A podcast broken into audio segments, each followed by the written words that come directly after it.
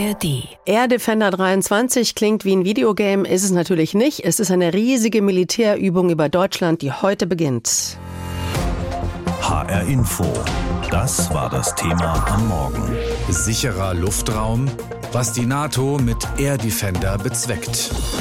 Militärübung, das wirkt irgendwie freundlich und fast ein bisschen harmlos. Geübt wird hier natürlich für den Ernstfall. Und dieses Wort hat ja seit dem russischen Überfall auf die Ukraine immens an Bedeutung gewonnen. Und so scheint es auch nur logisch, dass die NATO in den nächsten zwölf Tagen übt, wie man einen fiktiven Luftangriff aus dem Osten auf das Bündnisgebiet abwehrt. Das Bündnisgebiet, das ist in dieser Übung eben Deutschland. Vier Jahre lang hat man das Manöver geplant, also lange vor dem Ukraine-Krieg. Zehntausend Soldatinnen und Soldaten Staaten machen mit aus 25 Nationen. Das ist die größte sogenannte Verlegeübung der NATO seit ihrem Bestehen. Darüber habe ich mit Marie-Agnes Strack-Zimmermann gesprochen. Die FDP-Politikerin ist die Vorsitzende des Verteidigungsausschusses des Bundestages. Ich habe sie sehr erkältet zu Hause erwischt. Das erklärt ihre doch ziemlich heisere Stimme. Meine erste Frage war, das Szenario, das geübt wird, ist also die Abwehr eines Angriffs aus dem Osten. Wie sehr wird sich Wladimir Putin davon eigentlich provoziert fühlen?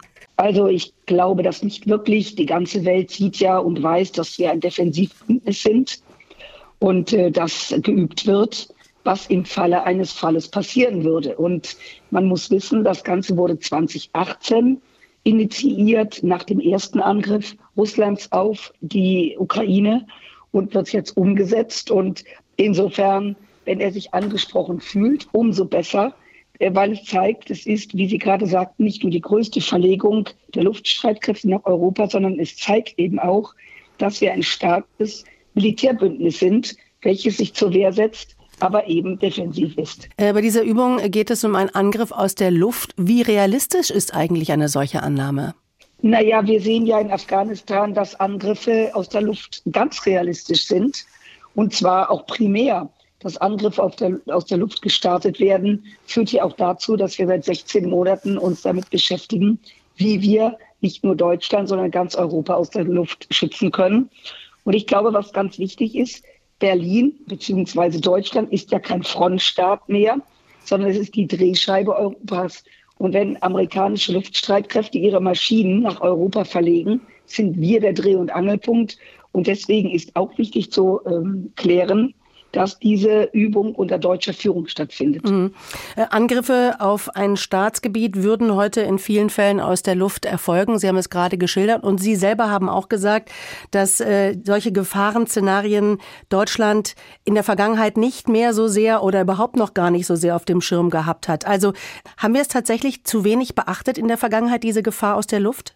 Ja, ich glaube, dass wir eine Menge verkannt haben, vielleicht auch nicht ernst nehmen wollten weil das natürlich Szenarien sind, die findet man nicht schön und was nicht schön ist, will man nicht sehen. Aber es ist wichtig, dass auch die deutsche Bevölkerung weiß, dass wir im positiven Sinne sensibel geworden sind, alarmiert sind. Und für Soldaten und Soldatinnen ist es von Wichtigkeit, auch den Ernstfall zu üben, damit er nicht kommt. Wir reden hier auch von Abschreckung.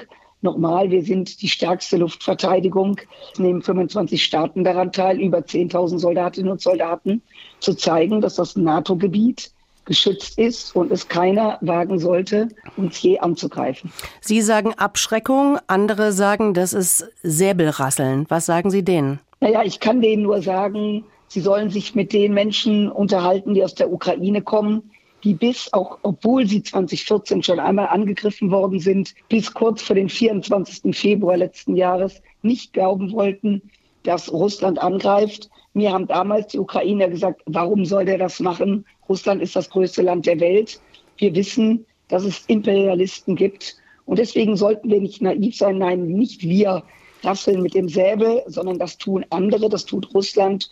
Und wir schrecken ab, indem wir klar machen, es soll keiner wagen, uns anzugreifen. Wir werden die Menschen in der NATO, in Europa, in Deutschland schützen. Frau Strack-Zimmermann, brechen wir es mal gerade runter auf die Bundeswehr. Der Militärexperte Carlo Massala hatte im Vorfall der NATO-Übung kritisiert, dass die deutsche Bundeswehr zu wenig über die Anschaffung von Drohnen redet und von Aufklärung bis hin zu bewaffneten Drohnen. All das braucht die Bundeswehr, sagt er. Muss da aus Ihrer Sicht noch dringend was nachgeholt werden? Ja, hat, ähm, hat er absolut recht. Ähm, das sind ja verschiedene Szenarien. Das eine ist, sich mit Kampfflugzeugen zur Wehr zu setzen. Das andere eben auch, und das sieht man auch in der Ukraine, was droht, wenn ganze Drohnenschwärme, die unbemannt sind, Städte angreifen. Und deswegen muss man natürlich einen Plan haben, wie man sich der ja, zur Wehr setzt.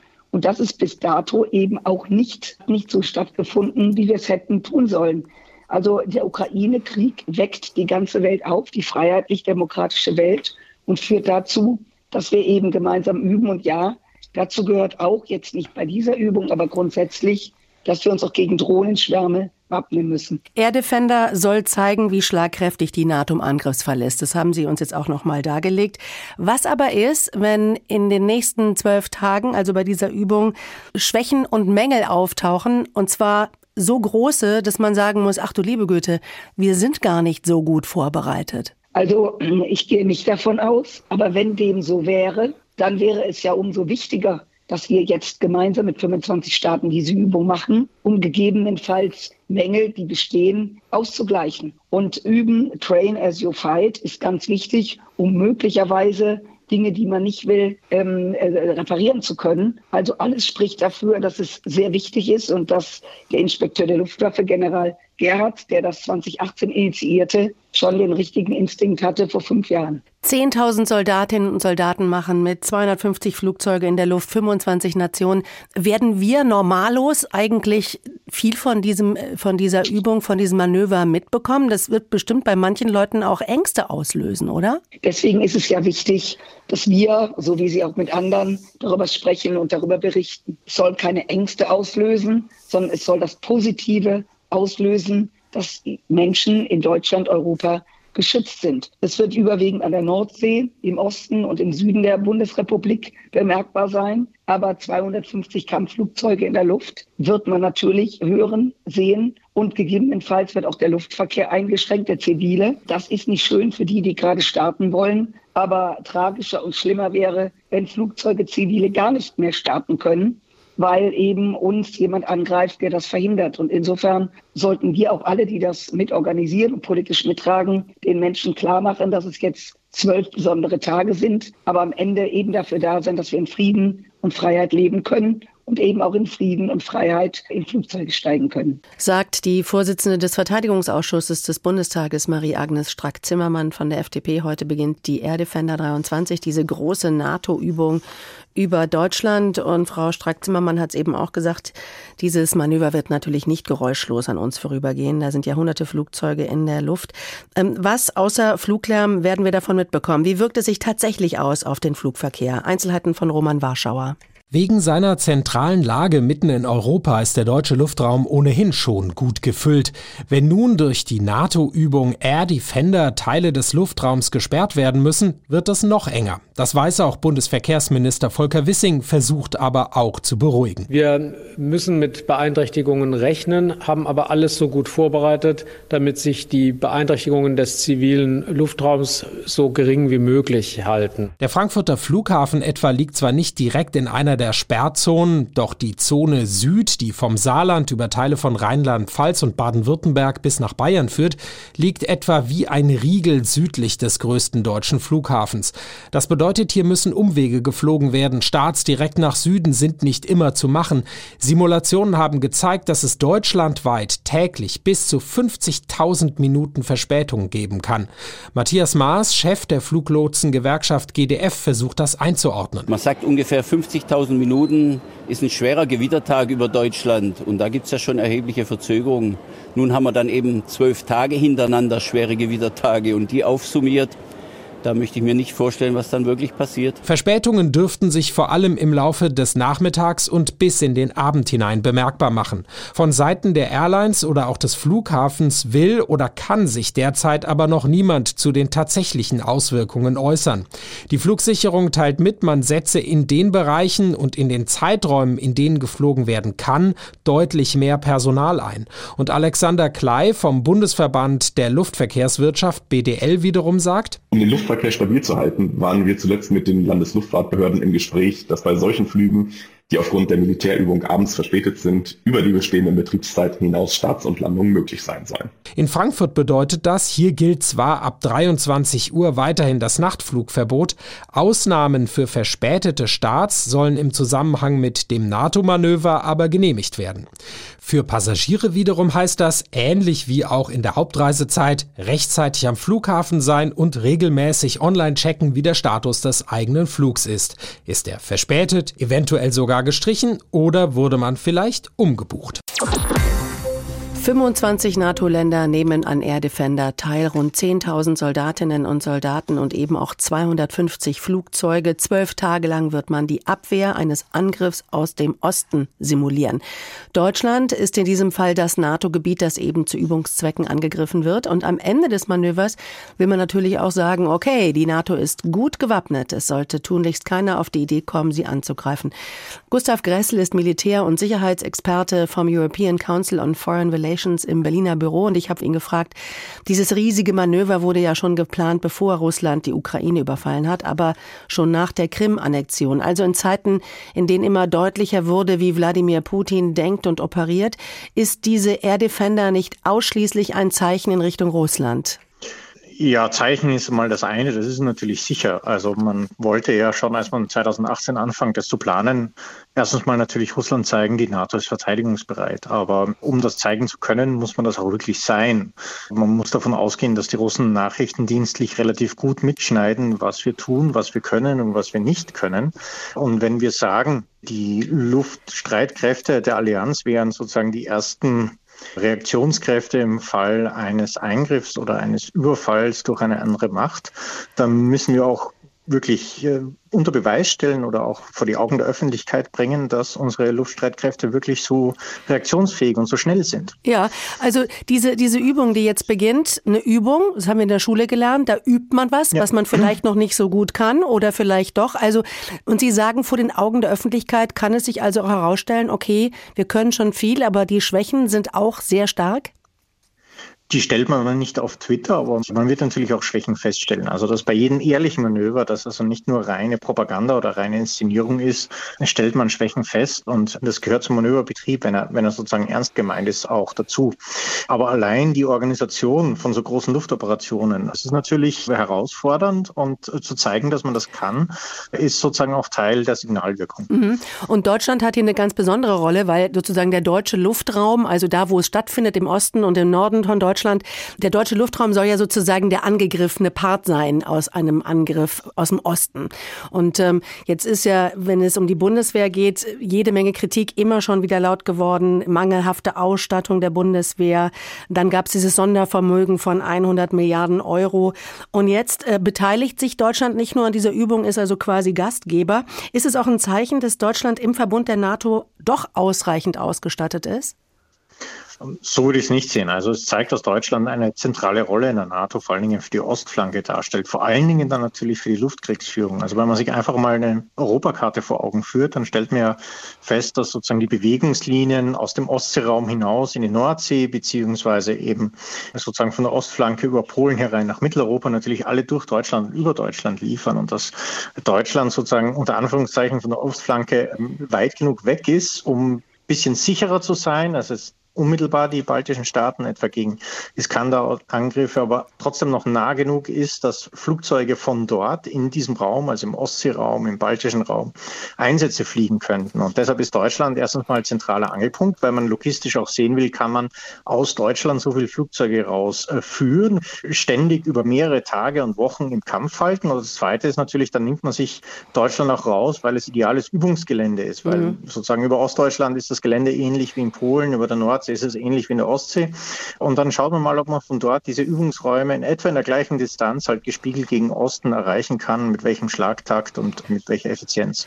Wir reden viel oder eigentlich ausschließlich über Flugzeuge, weil es eben auch ein Manöver ist, das sich in der Luft vor allem abspielt. Wir reden aber wenig bis gar nicht über Drohnen. Und da kommt auch viel Kritik ins Spiel. Zum Beispiel von Ihrem Kollegen, dem Militärexperten Carlo Marsala, der sagt, also wir sind auf dem Drohnengebiet echt schlecht ausgestattet. Sehen Sie das auch so? Müsste die Bundeswehr bei der Luftverteidigung Luftverteidigung mehr auf Drohnen setzen? Ja, also Drohnen sind ein Thema, das man in Deutschland vernachlässigt hat, weil man sozusagen sich darauf verlassen hat, dass man zuerst sozusagen rüstungspolitisch das Okay gibt, was äh, tragbar ist durch die deutsche Politik, bewaffnet, unbewaffnet etc. Da hat man viel Zeit vergeudet, das stimmt schon. Allerdings muss man auch sagen, dass Drohnen vor allen Dingen im Luftbodeneinsatz und im Einsatz an der Front für Landstreitkräfte bestimmt sind, die jetzt in dieser Übung so nicht abgespielt werden oder dargestellt werden. Für die Herstellung der Luftüberlegenheit selber und dann erkämpfen der Luftüberlegenheit in einem Gebiet sind bemannte Kampfflugzeuge nach wie vor sozusagen das wichtigste Einsatzmittel. Aber alle Staaten in Europa, also nicht nur Deutschland, schauen auf Konflikte wie etwa dem letzten Bergkarabach-Krieg und jetzt auch den Krieg in der Ukraine und müssen feststellen, dass sie das ganze Drohnen, automatisierte Waffensysteme, unbemannte Waffensysteme Thema sträflich vernachlässigt haben. So, jetzt haben wir also diese Übung, die heute beginnt und die zwölf Tage lang geht. Der Bündnisfall der NATO wird ausgelöst, eben bei diesem simulierten Luftangriff auf, auf Deutschland. Zum Beispiel wird da auch der Rostocker Hafen von feindlichen Truppen besetzt. All solche Szenarien werden da also ganz real durchgespielt. Was wäre denn aus Ihrer Sicht ein richtig gutes Ergebnis dieser NATO-Übung?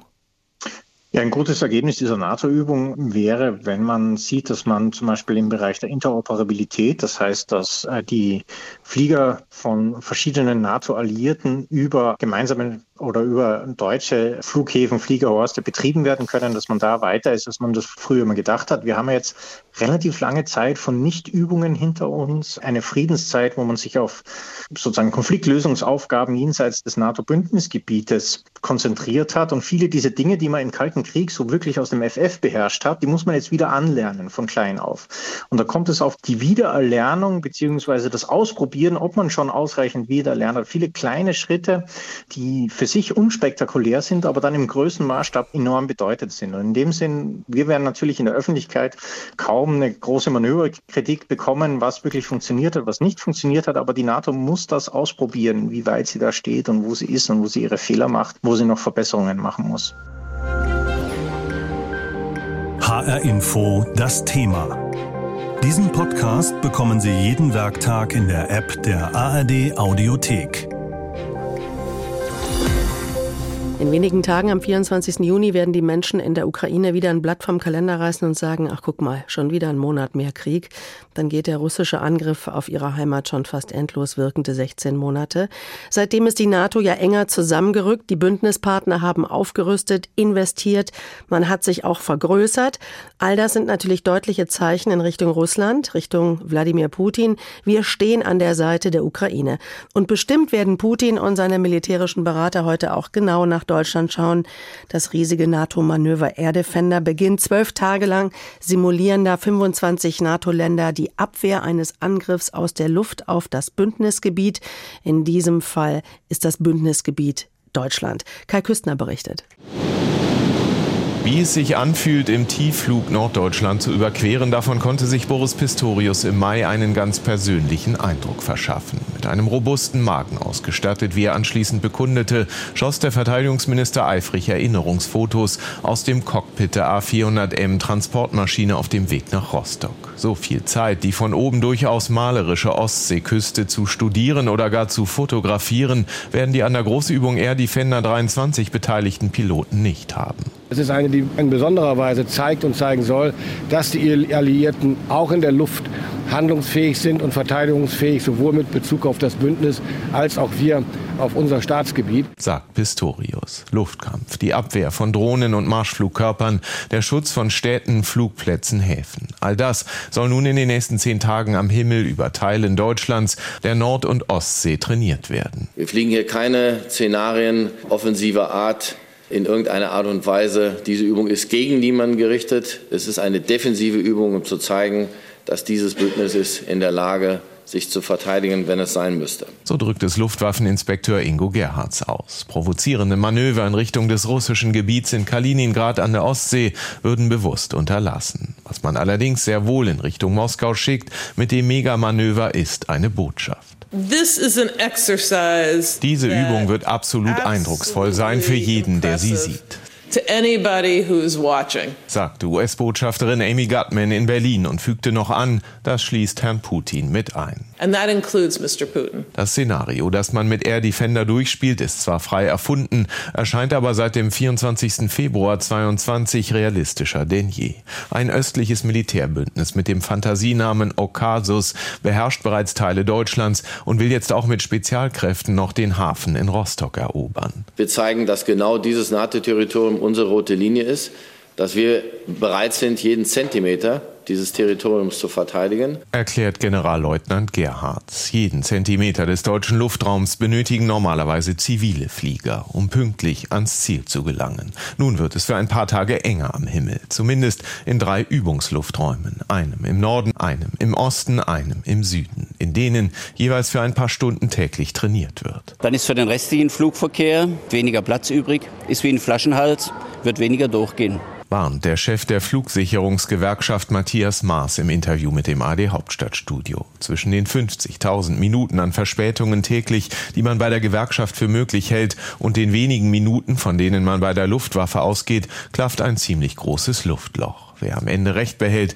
wird man in spätestens zehn Tagen wissen. Für die Bundeswehr steht jetzt schon fest, zehn Tage Einschränkungen in Kauf zu nehmen, damit man weiter in Sicherheit und Freiheit leben könne. Das sei doch nicht zu viel verlangt.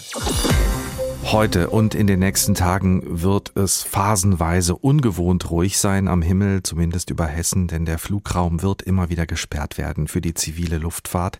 Fliegen wird dann nur das Militär.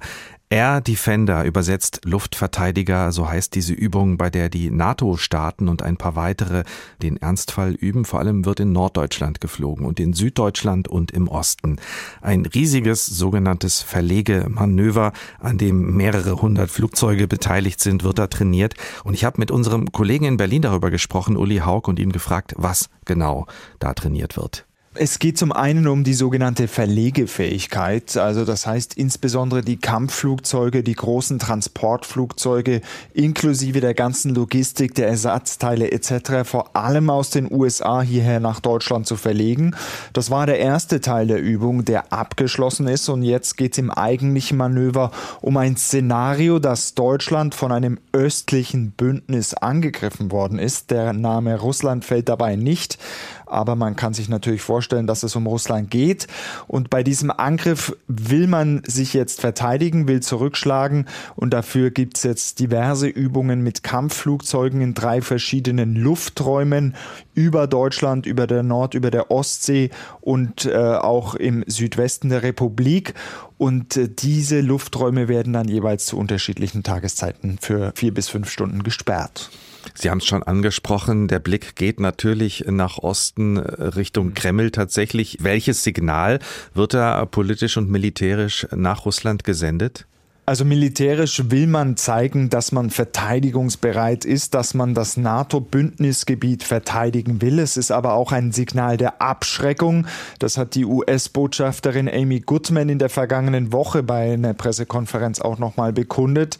Sie hat auch gesagt, dass das sicherlich auch ein Signal wörtlich in Richtung Putin sein soll. Also es ist äh, ein Signal auch der USA, dass sie sich aus Europa nicht zurückziehen, wie es ja früher früher schon mal durchaus äh, Tendenzen gegeben hat und dass man eben bereit ist, innerhalb der NATO seinen Partnern beizustehen innerhalb der NATO. Offiziell ist das aber kein NATO-Manöver, das haben wir in den letzten Tagen immer wieder gehört, das wurde ständig betont. Warum eigentlich?